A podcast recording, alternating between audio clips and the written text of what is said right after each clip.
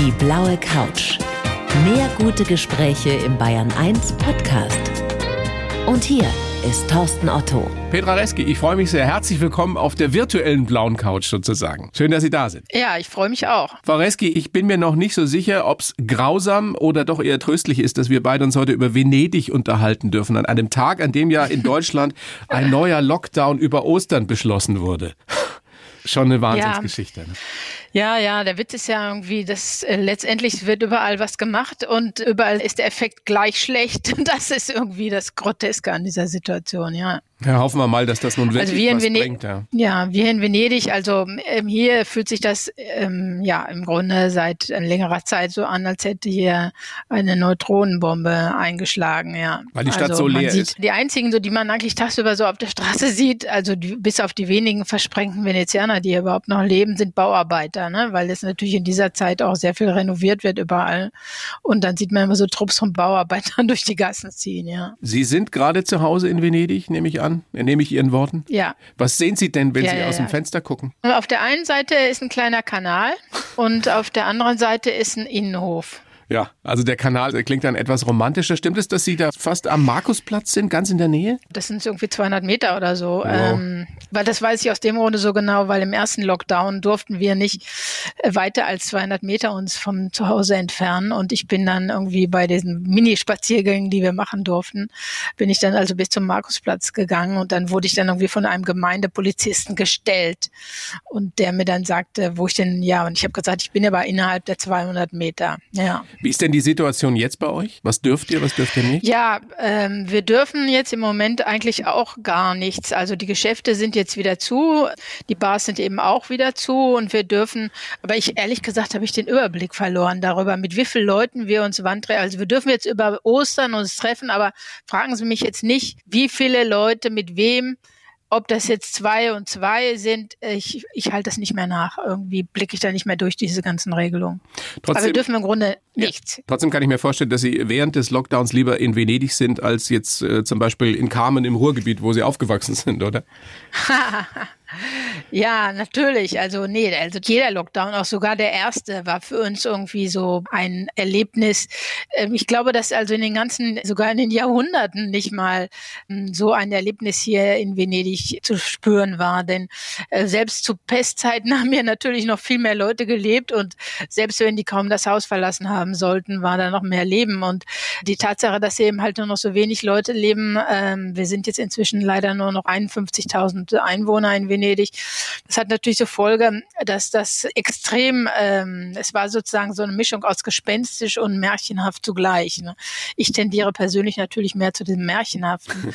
Aber ich habe dann auch mal wieder gesehen, wenn ich dann irgendwie Bilder gepostet oder Filme gemacht habe hier und von dieser unfassbaren Schönheit, weil das war ja nun also mal so die Kanäle so glatt da liegen zu sehen, das gab es noch nie. Und übrigens gestern wurden tatsächlich Delfine im, im Canal Grande gesehen. Nein. Zwei Stück. Ja, im Ernst. Also ich, das war war ja schon mal so ein, als Fake News kursierte ja, ja. Und das. Ist es wirklich passiert? Sie haben das selbst gesehen? Und jetzt war es gestern, das war auf der, also Bacino San Marco am Markus Becken am, auf der Höhe der Salute-Spitze ähm, waren zwei Delfine, die wow. waren also, die gefilmt worden und das ist also eine echte Geschichte gewesen. Ja, das ist natürlich extrem beeindruckend hier und das ist schön und ähm, gespenstisch zugleich. Es ist ein bisschen so, als hätte jemand bei diesem in Endlosschleife laufenden Venedig-Film auf eine Stopptaste gedrückt. Hm. Wie lange leben Sie jetzt äh, persönlich in Venedig? Man, man sagt immer, Damen nennen keine Zahlen. Seit 30 Jahren lebe ich. Ja, also seit vielen Jahren. Seit vielen Jahren. Und seit vielen Jahren schreiben Sie ja auch über Italien, schreiben über die Mafia, auch Romane. Und jetzt haben Sie ein äh, sehr, sehr persönliches Buch über Venedig geschrieben, als ich einmal in den Kanal Grande fiel. Schon ein grandioser Titel. Und das ist ja eine unglaubliche Liebeserklärung geworden, Frau Reski. Also wer sich jetzt noch nicht in Venedig verliebt hat, äh, der wird es wahrscheinlich nie tun. Befürchten Sie nicht, dass aufgrund dieses Buches noch mehr Besucher nach Venedig kommen, wenn es mal wieder möglich ist? Also das ist ja so, ähm, ich habe da nie die Illusion gehabt, Venedig ist immer eine Touristenstadt gewesen, im Übrigen schon im 17. Jahrhundert, ja.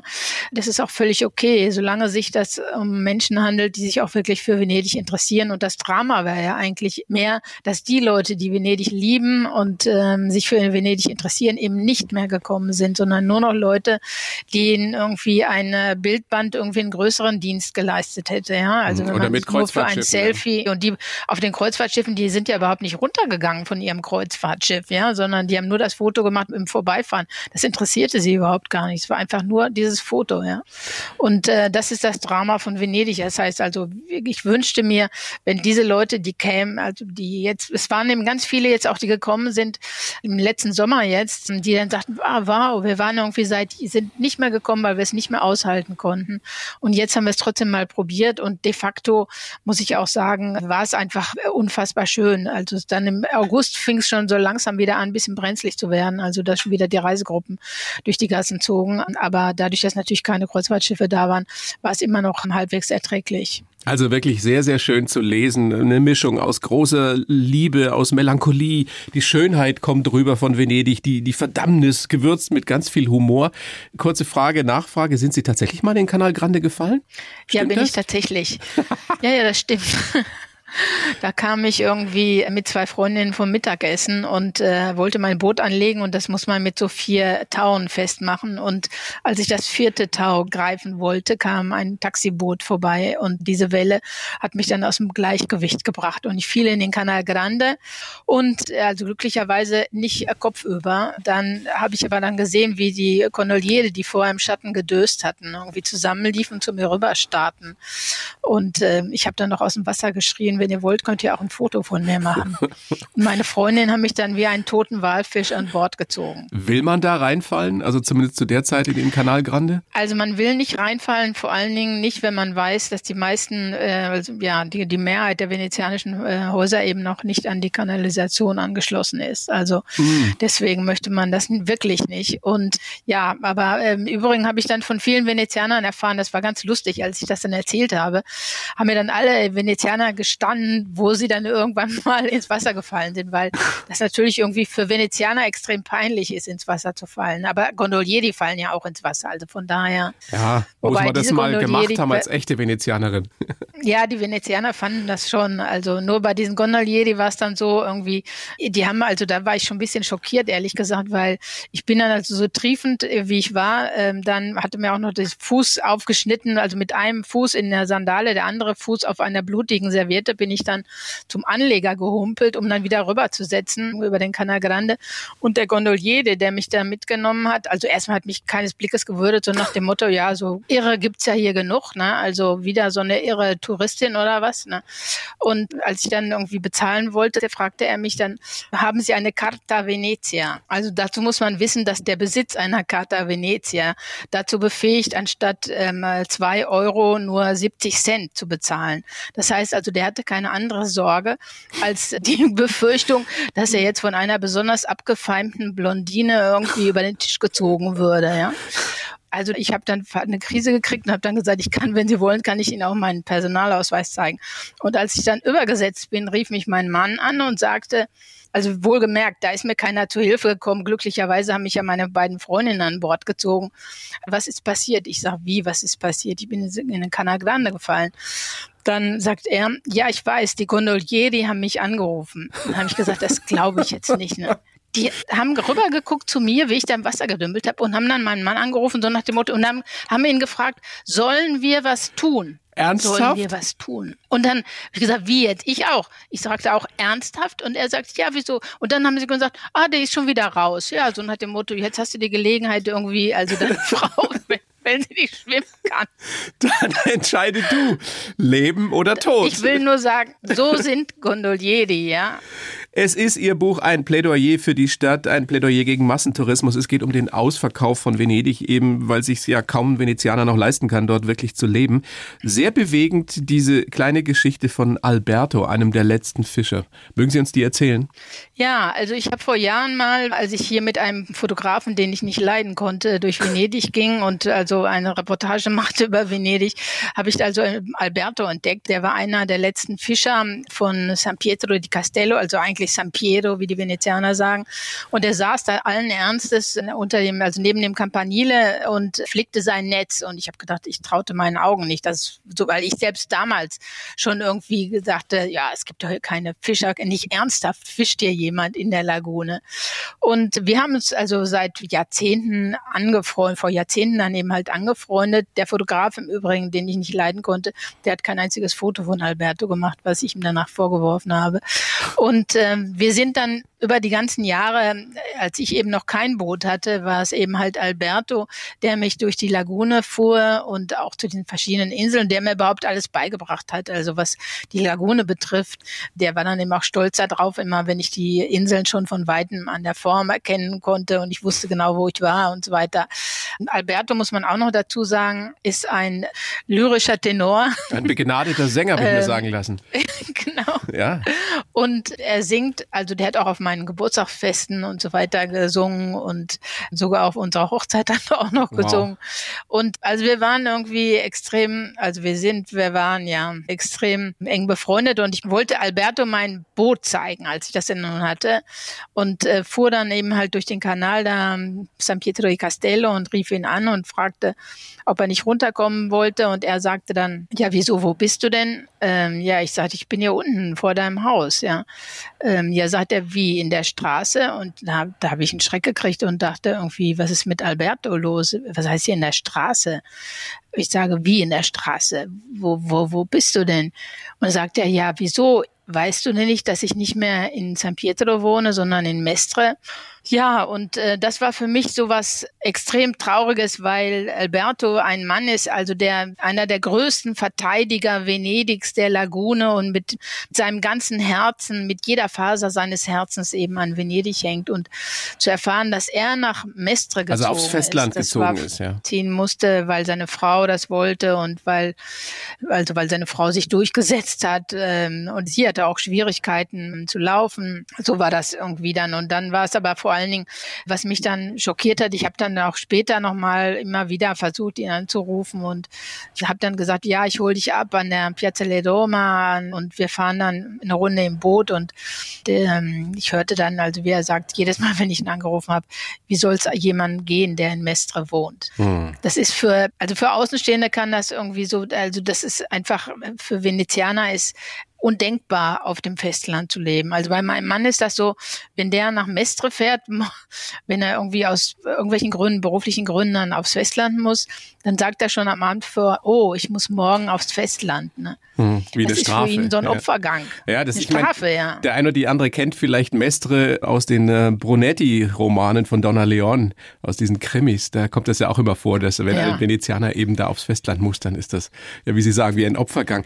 Unglaublich auch diese Geschichte, diese Dame, die grölende Touris mit kalten Spaghetti bewirft. Ja, ja, das war die Frau des Kunsthändlers gegenüber hier. Leider lebt sie nicht mehr. Die hat auch manchmal das Fenster ganz weit auf, Sperrwange weit aufgemacht und dann den Fernseher auf ähm, voller, vollem Volumen dann laufen lassen.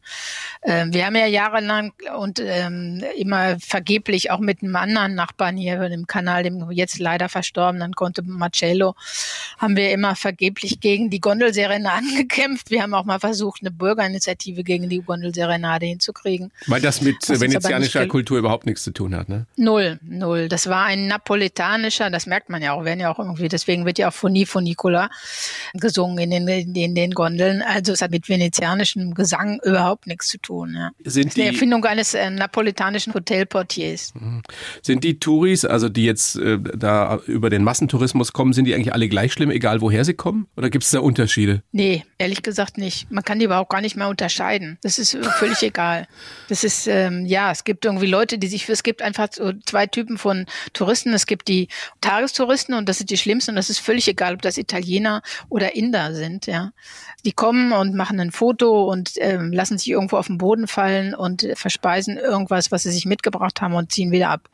Das ist völlig egal, welche Nationalität das ist. Ja, leider. Ist das das ganze Jahr gibt über es eben so schlimm? Menschen, ja, also es gibt irgendwie normalen Zeiten war es so, da gab es nur im Grunde Mitte Januar bis Ende Januar. Die zwei Wochen im Jahr waren weniger Leute da. Sonst war es das ganze Jahr über gleich schrecklich. Aber Sie wollten auch sagen, es gibt auch andere Touristen. Es sind nicht alle gleich.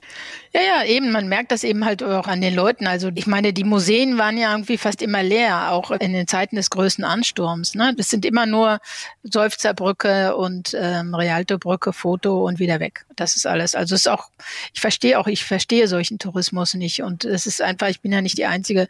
Und wir in Venedig, also wir sind natürlich extrem davon betroffen, weil Venedig eben halt so fragil ist im Verhältnis zu anderen Städten. Aber es gibt natürlich eben auch in Barcelona, in Amsterdam äh, ist es ja nun auch genau das Gleiche, nur verteilt sich das ein bisschen besser. Und hier in Venedig ist der Raum nur begrenzt. Also man kann nun nicht ausweichen hier in Venedig und das, man kann auch in den Gassen nicht ausweichen. Mhm. Es ist eine, einfach eine Frucht. Dieses ist ja keine Zufallsentwicklung, sondern es ist eine Frucht der Entwicklung der letzten 30 Jahre. Und das einerseits der Tourismus, der sich eben halt zum mehr und mehr zu einem verheerenden, zerstörerischen Massentourismus entwickelt hat, äh, mit den Billigflügen und dann auch noch Airbnb, solche Dinge. Und äh, einerseits dann, andererseits dann eben halt die Entwicklung in Venedig, die seit 30 Jahren auf eine touristische Monokultur setzen. Sie leben seit vielen Jahren in Venedig, haben sich damals eben vor Jahrzehnten in diese Stadt verliebt. Was macht die Faszination für Sie äh, bis heute aus, trotz all dieser äh, negativen Erscheinungen, die Sie gerade geschildert haben? Warum ist es nach wie vor Also, die schönste Stadt der Welt? Also ehrlich gesagt habe ich mich nicht in Venedig verliebt, sondern in einen Venezianer. Und ähm, Und dann konnten Sie also, nicht anders. Und dann konnte ich nicht anders. Also ich hatte auch nicht vor, also das war bei mir überhaupt nicht auf dem Programm, also nach Venedig, das wäre, ich meine, ich bin im Ruhrgebiet aufgewachsen. Ich hatte in Paris unter anderem studiert und ich wollte eben nach Paris wieder zurückkehren. Das war mein Plan, das war der Plan A. Und Venedig und Italien war eigentlich gar nicht bei mir irgendwo so vorgesehen. Und wenn man im Ruhrgebiet aufgewachsen ist, ist man ein relativ pragmatischer Mensch und würde das auch eher als vermessen betrachten, dann auf die Idee zu kommen, nach Venedig zu ziehen, ja. Und äh, aber dann ist mir halt dieser Venezianer über den Weg gelaufen und ähm, oder zugelaufen, sagen wir mal so. Naja, es Und, hätte ja, nun äh, auch, ja. es hätte ja nun auch einer aus, keine Ahnung. Es hätte schlimmer kommen Ich will können. jetzt keine ja, Städtenamen nennen, aber Doch, also Venedig äh, ja, eben, da hätte es ja wirklich schlimmer kommen können. Und, und die Stadt eh, das sage ich ist mir ja die nun ganze traumhaft. Zeit. Ja. Ja. Und natürlich, also ich meine, wer in Venedig jemals war und ein, sag mal, so ein Schönheitsempfinden hat, der weiß, wovon ich rede. Natürlich, das ist hier, es gibt keine andere Stadt der Welt, die am Wasser gebaut ist. Ich meine, was soll man dazu sagen? ne? Also logisch, äh, dass eine Stadt, die sich auch selber spiegelt im Wasser, das ist einfach von einer Sinnlichkeit, die keine andere Stadt äh, an den Tag legen kann. Das ist einfach so. Und deswegen ist es umso wichtiger, dass diese Schönheit erhalten bleibt, ähm, wenn es denn überhaupt noch möglich ist, die Zerstörung aufzuhalten. Sind Sie auch da Optimistin? Ich bin ja Zweckpessimistin und ähm, hoffe immer vom Gegenteil überrascht zu werden. Aber was mich ermutigt in einer gewissen Weise ist, dass es eben halt, obwohl wir noch so wenig Einwohner in Venedig sind, eben besagte 51.000. Als ich hier hingezogen bin, waren wir noch 80.000, ja, also 30.000 verloren in den letzten 30 Jahren. Äh, Ermutigt mich die Tatsache, dass es eben halt sehr, sehr, sehr viele aktive Bürger gibt und dass eben halt die- auch, es gibt unendlich viele Bürgerinitiativen in Venedig und die eben halt alle für ihre Stadt kämpfen, ja. Und äh, wenn ich so sehe, dass beispielsweise ähm, mitten im Winter in irgendwelchen kalten, verlassenen Kirchen, also die jetzt irgendwie der Gemeinde als, als Gemeindesäle genutzt werden und die dann irgendwie Vorträgen bei, meinetwegen über die umweltschädigenden Folgen der Moseschleuse sich Vorträge anhören, ja. Und da denke ich immer, äh, sowas gibt es irgendwie auch kaum auf der Welt, dass also so viele engagierte Bürger hier sich für ihre Stadt trotzdem einsetzen. Und das ermutigt mich auch bei einem, sag mal so, im Blick auf die Zukunft. Frau Reski, großes Vergnügen, äh, mit Ihnen zu sprechen. Ich habe für Sie einen Lebenslauf geschrieben, den die Technik macht's möglich, Sie da vorliegen haben bei sich in Venedig. Ich würde Sie bitten, den vorzulesen und dann besprechen wir den ausführlichst. Bitteschön. Ich heiße Petra Reski und bin eine stolze Venezianerin. Mit meiner Topetta erforschte ich die Kanäle und damit auch die Seele der Stadt. Bis heute berühren mich die Schönheit und die Tragik der Serenissima immer wieder neu. Ich weiß, dass mein Kampf gegen Venedigs Ausverkauf aussichtslos erscheint, aber ich gebe nicht auf. Vor der Mafia werde ich niemals kapitulieren und ich habe in all den Jahren in Italien gelernt, meine Angst abzulegen. Geprägt haben mich der frühe Tod meines Vaters, seine Prophezeiung und das Mantra meiner meiner Mutter. Ich habe einen starken Gerechtigkeitssinn, der mich bis heute antreibt und einen Venezianer an meiner Seite, der mich bedingungslos unterstützt. Besondere Wünsche habe ich keine, denn ich lebe meinen italienischen Traum. So, was sagen Sie dazu? Unterschreiben Sie es oder haben Sie Korrekturwünsche? Korrekturwünsche hätte ich, weil ich hatte eigentlich gar keinen italienischen Traum. Also äh, deswegen, es ist de facto ein Traum, den ich eigentlich nicht hatte. So, es war nicht so, dass ich das in irgendeiner Weise mir vor, also ich bin nicht so romantisch ähm, veranlagt, dass ich von solchen Dingen geträumt hätte, ja. Ja, sagt die Petra Reski aus dem Ruhrgebiet aus Kamen, in Unna geboren. Der Papa Bergarbeiter, die Mama hat im Krankenhaus geputzt und ähm, dann können wir ja gleich eine Geschichte besprechen aus dem Lebenslauf. Ähm, ihr Papa ist sehr früh gestorben, da waren, waren Sie drei. Haben Sie irgendwelche Erinnerungen daran, an Ihren Vater? Wissen Sie irgendwas Nein, von ihm? Oder nur aus Erzählungen? Ich weiß nur aus Erzählungen. Also das ist, ähm, man redet sich dann irgendwie was ein, aber ich habe nicht, ich habe keine Erinnerung an meinen Vater. Aber Sie ähm, haben seine Prophezeiung wörtlich genommen. Er soll oder muss oder hat bei ihrer Taufe wohl gesagt, die wird mal Auslandskorrespondentin. Das ist eine irre Geschichte. Ja, das war so eine self-fulfilling prophecy. Also mein Vater hat äh, kurz ähm, nach oder vor meiner Taufe mich unter die Küchenlampe gehalten und hat habe gesagt, die wird man Auslandskorrespondentin, worauf dann in meiner Familie alle dachten, mein Vater ist jetzt völlig durchgedreht und äh, zumal auch keiner genau wusste, was eine Auslandskorrespondentin ist. Ich meine, ihr Papa war Bergarbeiter. Oh, ja, das war so eine Prophezeiung und deswegen äh, war das für mich auch alles der Plan A. Also ich habe dann, als ich zur Schule ging, war natürlich klar, dass ich Sprachen lernen musste und dass ich sprachbegabt sein musste mhm. und äh, das war ich dann auch und dann habe ich auch, ich weiß noch genau, ich, äh, als ich mal zur Berufsberatung dann ging, ich habe natürlich das Abitur gemacht und so weiter und dann, äh, als ich zur Berufsberatung ging und der Frau dann sagte, ich möchte gerne Auslandskorrespondentin werden, versuchte sie mich zu korrigieren und sagte, sie wollen Journalistin werden werden. Ich sagte, nein, ich möchte Auslandskorrespondentin werden. Wahnsinn. Haben Sie das wirklich als kleines Mädchen schon so formuliert auch? Ja. ja, wer, ja. wer, hat Ihnen denn erklärt, was das überhaupt ist? Was haben Sie gedacht? Na, ich habe mich, na, ich, ich habe mich da informiert, natürlich. Schon früh. Ich meine, da gab es kein Google oder ja, so, aber ich weiß nicht, ich habe es hingekriegt. Ne? Also die Bücher, die ich gelesen habe. Ich war im Übrigen, habe ich meine Korrespondenz schon als Kind vorangetrieben, denn ich hatte irgendwie zig äh, Brieffreunde auf der ganzen Welt, ja. Also ich die Korrespondenz habe ich schon früh angefangen, ja. Die Mama alleinerziehend und auch ihr Mantra muss äh, ziemlich wichtig für sie gewesen sein in der Entwicklung. Hilf dir selbst, dann hilft dir Gott. Ja, so ist es ja nun. Ich meine, selbst für meine Mutter. Frau. Ja. Genau, für meine Mutter war es ja eben auch so. Meine Mutter war sozusagen eine emanzipierte Frau, noch bevor man das eben als solches bezeichnet hat. Also im Ruhrgebiet ähm, zu leben. Also meine Eltern sind ja beide ähm, Vertriebene. Also meine Mutter kommt aus Schlesien, mein Vater aus Ostpreußen. Und dann in den 60er Jahren, Anfang der 60er Jahre, dann eben äh, sozusagen alleinerziehend zu sein und dann eben auch anzufangen zu arbeiten. Das war für meine Mutter alles nicht einfach, aber ähm, sie hat sich eben halt, sie hat immer ein selbstbestimmtes Leben auch geführt ne, und war mir in der Hinsicht auch ein Vorbild. Und eben dieses Selbst, hilft dir selbst, so hilft dir Gott. Ja, das ist auch äh, mein Mantra mein ganzes Leben lang auch gewesen, ja, bis heute. Was ein Weg von dem Bergarbeitermädchen aus Carmen zur stolzen Venezianerin. Ja, das war irgendwie nicht geplant, ja. ja. Wie geht der Witz? Irgendwie, wenn du Gott zum Lachen bringen willst, dann erzähl ihm von deinen Plänen. Genau, ja, also nee, das äh, mit Venedig, das war überhaupt nicht vorgesehen. Deswegen sage ich ja, also ich wollte nach Paris ziehen, aber dieses Venedig und diese ganze, alles was dieses mit der mit Venedig verbunden ist, also die zum Teil die Klischees oder auch die Illusion und dann natürlich auch die ganze, also das war für mich völlig undenkbar, ja. Ab wann ist man denn Venezianerin? Wie lange muss man da leben? Oder sind sie es immer noch nicht wirklich? Hm, doch, also die Venezianer sind da eigentlich ganz tolerant.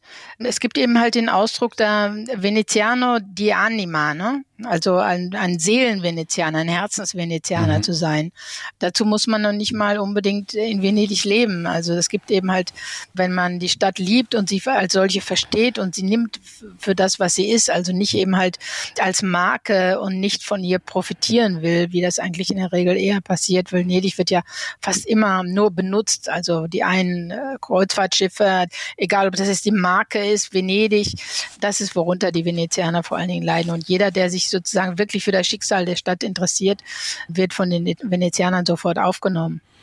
Ist Venedig zu schön, um darüber zu sprechen und um es wirklich in Worte zu fassen? Das entnehme ich so ein bisschen Ihrem Vorwort in Ihrem Buch, von Italo Calvino da übernommen haben. Ja, ja, das fand ich irgendwie ein sehr schönes Zitat, weil ähm, wenn man Venedig mit anderen Städten vergleicht, das ist einfach, Marco Polo fiel das schwer zu sagen, Venedig ist eben halt unvergleichbar. Und in diesem Satz wollte, glaube ich, Calvino anklingen lassen, wie sehr er seine Stadt vermisst und wie sehr er äh, das Gefühl hatte, dass er so weit weg war und sie mit anderen Städten verglichen hat, dass er untreu geworden ist. Ja.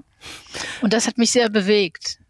Wir haben ja am Anfang unseres Gesprächs schon darüber geredet, was Sie auch intendieren mit Ihrem Buch eben, dass Sie gegen den Ausverkauf da angehen wollen, gegen den Ausverkauf kämpfen wollen. Welche Rolle spielt denn da die Mafia? Wissen ja viele gar nicht, dass es in Norditalien eben auch Mafia gibt.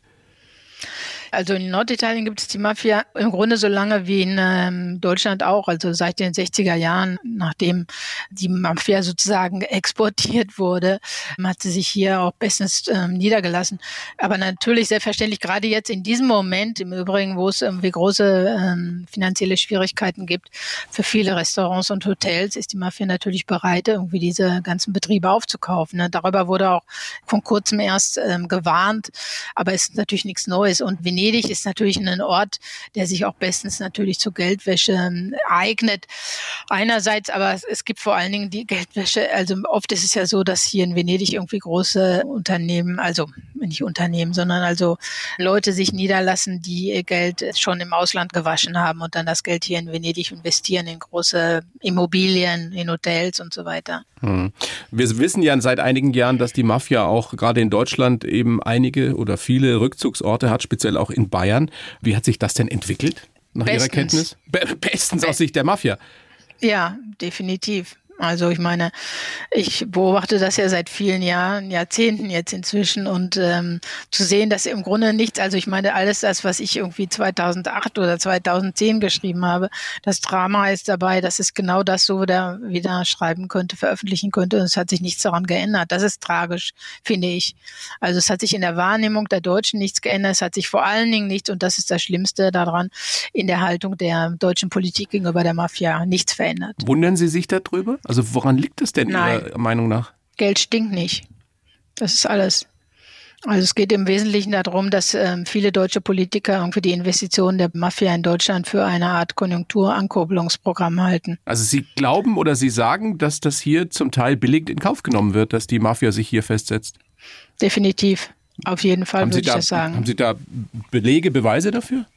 Gibt es ja etliche dafür. Also jetzt gerade ist, äh, der MDR hat ja nochmal eine schöne Geschichte aufgegriffen, über die ich auch geschrieben habe, über Operation Fido in Thüringen. Das war damals eine Geschichte, die dann plötzlich unterdrückt wurde. Da gab es irgendwie also Ermittlungen, die dann eben halt in höchste Kreise geführt haben in Thüringen und in Sachsen und ähm, wo dann eben halt plötzlich dann diese Ermittlungen dann ausgesetzt wurden, ne, als es dann brenzlig wurde. Stimmt es und denn? Und da sind ja auch ja interessante Geschichten, also gerade was die Investitionen, was die Treuhand betrifft, im Übrigen auch der Verkauf von vielen Objekten aus der Treuhand und vor allen Dingen also die ganzen, die ganzen Umstände der Mafia in Ostdeutschland, nicht nur in Ostdeutschland, aber da hat sich natürlich besonders gelohnt, da nach dem Fall der Mauer.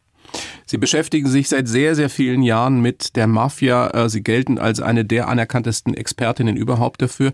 Und Sie haben mal gesagt, ist auch, glaube ich, schon länger her, ich habe irgendwann einfach meine Angst vor der Mafia abgelegt. Heißt es, Sie sind heute furchtlos, was das betrifft? Naja, also natürlich hatten die damals ähm, versucht, als es irgendwie so besonders brenzlig war bei mir, dann da hatten sich wahrscheinlich irgendwie ein paar von diesen Herren dann gedacht, wir wollen jetzt mal eine Blodine erstrecken und äh, man darf sich auch von sowas nicht ins Boxhorn Das heißt, sie wurden massiv lassen. bedroht, richtig?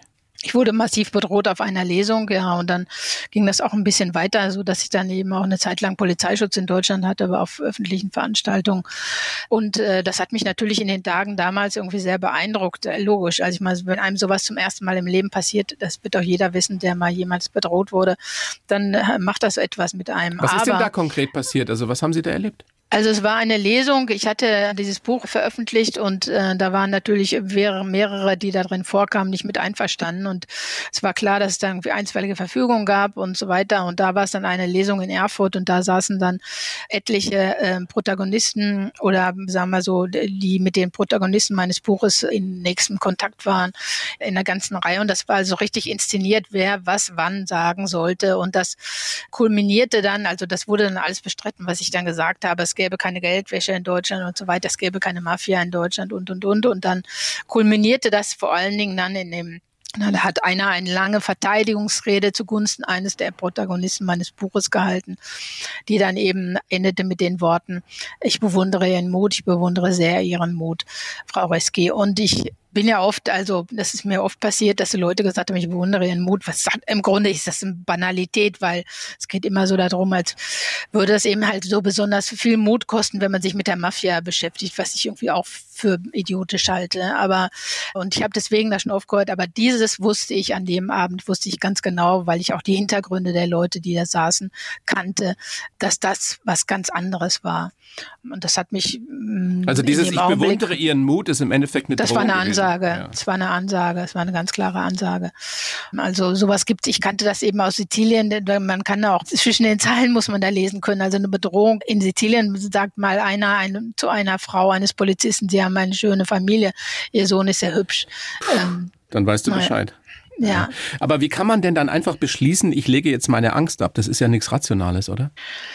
Nein, das hat natürlich auch ein bisschen gedauert, aber es war dann so, dass ich auch glücklicherweise eine wahnsinnig große Unterstützung in Italien hatte, nachdem das dann bekannt geworden ist, dass ich auf dieser Lesung bedroht worden bin, weil sowas natürlich in Italien schon öfter passiert war. In Deutschland war sowas eben halt noch nicht passiert und die Italiener haben dann also mich wahnsinnig unterstützt und das hat mich irgendwie sehr gestärkt und dann ist es natürlich auch so, dass man dann auch weiß, man wird ja sonst irre. Also ich meine, die Alternative wäre dann, man könnte kein normales Leben mehr führen. Und das wollte ich eben halt nicht. Und ähm, habe dann gesagt, nee, so geht's nicht. Und ähm, gerade die Mafia versucht ja, die kalkuliert ja gerade eben mit solchen, damit eben solche Ängste eben halt zu schüren. Und wenn das ja. nicht wenn das nicht geht, dann wird auch, wenn sie merken dann auch, dass man sich nicht einschüchtern lässt, dann wird man auch noch diffamiert. Auch das ist mir passiert. Aber ich will nur sagen, man muss dann irgendwann mal sich, ja, dazu durchringen. Entweder lässt du das ganz, was ich überhaupt nie, nicht mal, nee, das hätte ich nicht gekonnt. Also ich hätte mich von denen ja nicht irgendwie in die Enge treiben lassen. Auf keinen Fall. Und ich hatte das Glück, muss man dazu sagen, in solchen Situationen ist es auch extrem wichtig, wie die Familie sich dazu verhält. Ich habe das Glück, dass eben mein Mann mich da total unterstützt hat, weil sonst, das ist natürlich ein großes Problem auch in solchen Situationen, weil das natürlich deine Flanke ist, wenn man so will. Ne? Also ja. wenn dann die Familie sagen würde, jetzt hör doch auf. Ne? Jetzt haben wir ja schon gelernt, dass auch Bayern, Deutschland im Aktionsraum für die italienische Mafia ist. Wie ist das denn ganz banal äh, mit meiner Pizzeria um die Ecke, egal wo? Kann ich da normalerweise hingehen? Woran erkenne ich, äh, dass das äh, Mafia sein könnte? Wie oft passiert sowas? Gibt's nicht. Man kann das nicht erkennen. Also Italiener erkennen das manchmal. Man hat da irgendwie so einen sechsten Sinn dafür, so ein bisschen. Wenn man merkt, ich habe mal in München in einer Pizzeria gesessen, irgendwie als dann den ganzen Abend dann irgendwie sozusagen die Soldatini, wenn man das so sagen, also die Picciotti, ne, diese Handlanger, dann irgendwie Rapport machten beim Boss. Da sieht man natürlich, wenn man sich da auskennt. Aber sowas kann man als normaler Gast, mit, oder? Nein, überhaupt nicht. Es, man kriegt nichts mit. Im Gegenteil, die sind ja sehr nett. Also von ja, daher. Eben. Ich würde mich jetzt auch nur wundern, wenn mir dann jemand erzählt, übrigens hier bei dir um die Ecke, da ist, äh, ist Mafia. Also es macht auch keinen Sinn, sich diese Gedanken zu machen, oder? Weil man es sowieso nee, nicht komplett erkennt. sinnlos. Komplett sinnlos. Die Pizzen sind ja genauso gut. das stimmt natürlich. Daran ändert sich nichts. Ihr Mann, den Sie ja gerade schon angesprochen haben, der, der Venezianer ist, ist der gebürtiger Venezianer? Ja, 100 ähm, Prozent echt. Ich hatte der, auch erst meine Zweifel. wusste der von Anfang an, was er da kauft? Also diese, diese Frau, die ihr Leben dem Kampf gegen, gegen die Mafia oder, oder allgemeiner gesagt dem Kampf für Gerechtigkeit verschrieben hat?